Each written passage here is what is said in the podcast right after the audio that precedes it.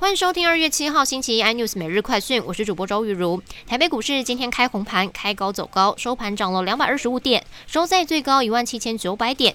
其中以航运族群表现最亮眼，货柜三雄长荣航都强势攻上了涨停板。国内疫情今天新增两例本土以及四十七例的境外移入个案。本土案例中，一例是高雄港工作人员的家人，居家隔离期间确诊；另外一例是台北市松山区幼儿园的五岁学童，隔离期满前裁检确诊，学童的家人目前均为阴性，持续观察中。劳动基金运用局公布，二零二一年劳动基金投资获利，一共是新台币两万八千亿。以目前新制劳工是一千两百零五十万名来算，平均每名劳工平均能分红两万三千块。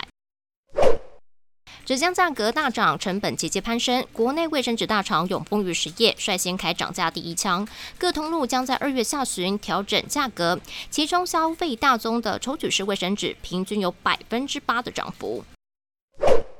您对自己的薪水不满意吗？根据人力银行统计显示，有将近七成四的上班族已经在年后开始投履历找工作，年后恐怕将掀起一波转职潮，也凸显民众想要加薪的欲望。更多新闻内容，请锁定有线电视四十八八十八 MOD 五零四三立财经台 iNews，或上 YouTube 搜寻三立 iNews。感谢台湾最大 Parks 公司声浪技术支持。你也可以在 Google、Apple、Spotify、KKBox 收听最新 iNews 每日快讯。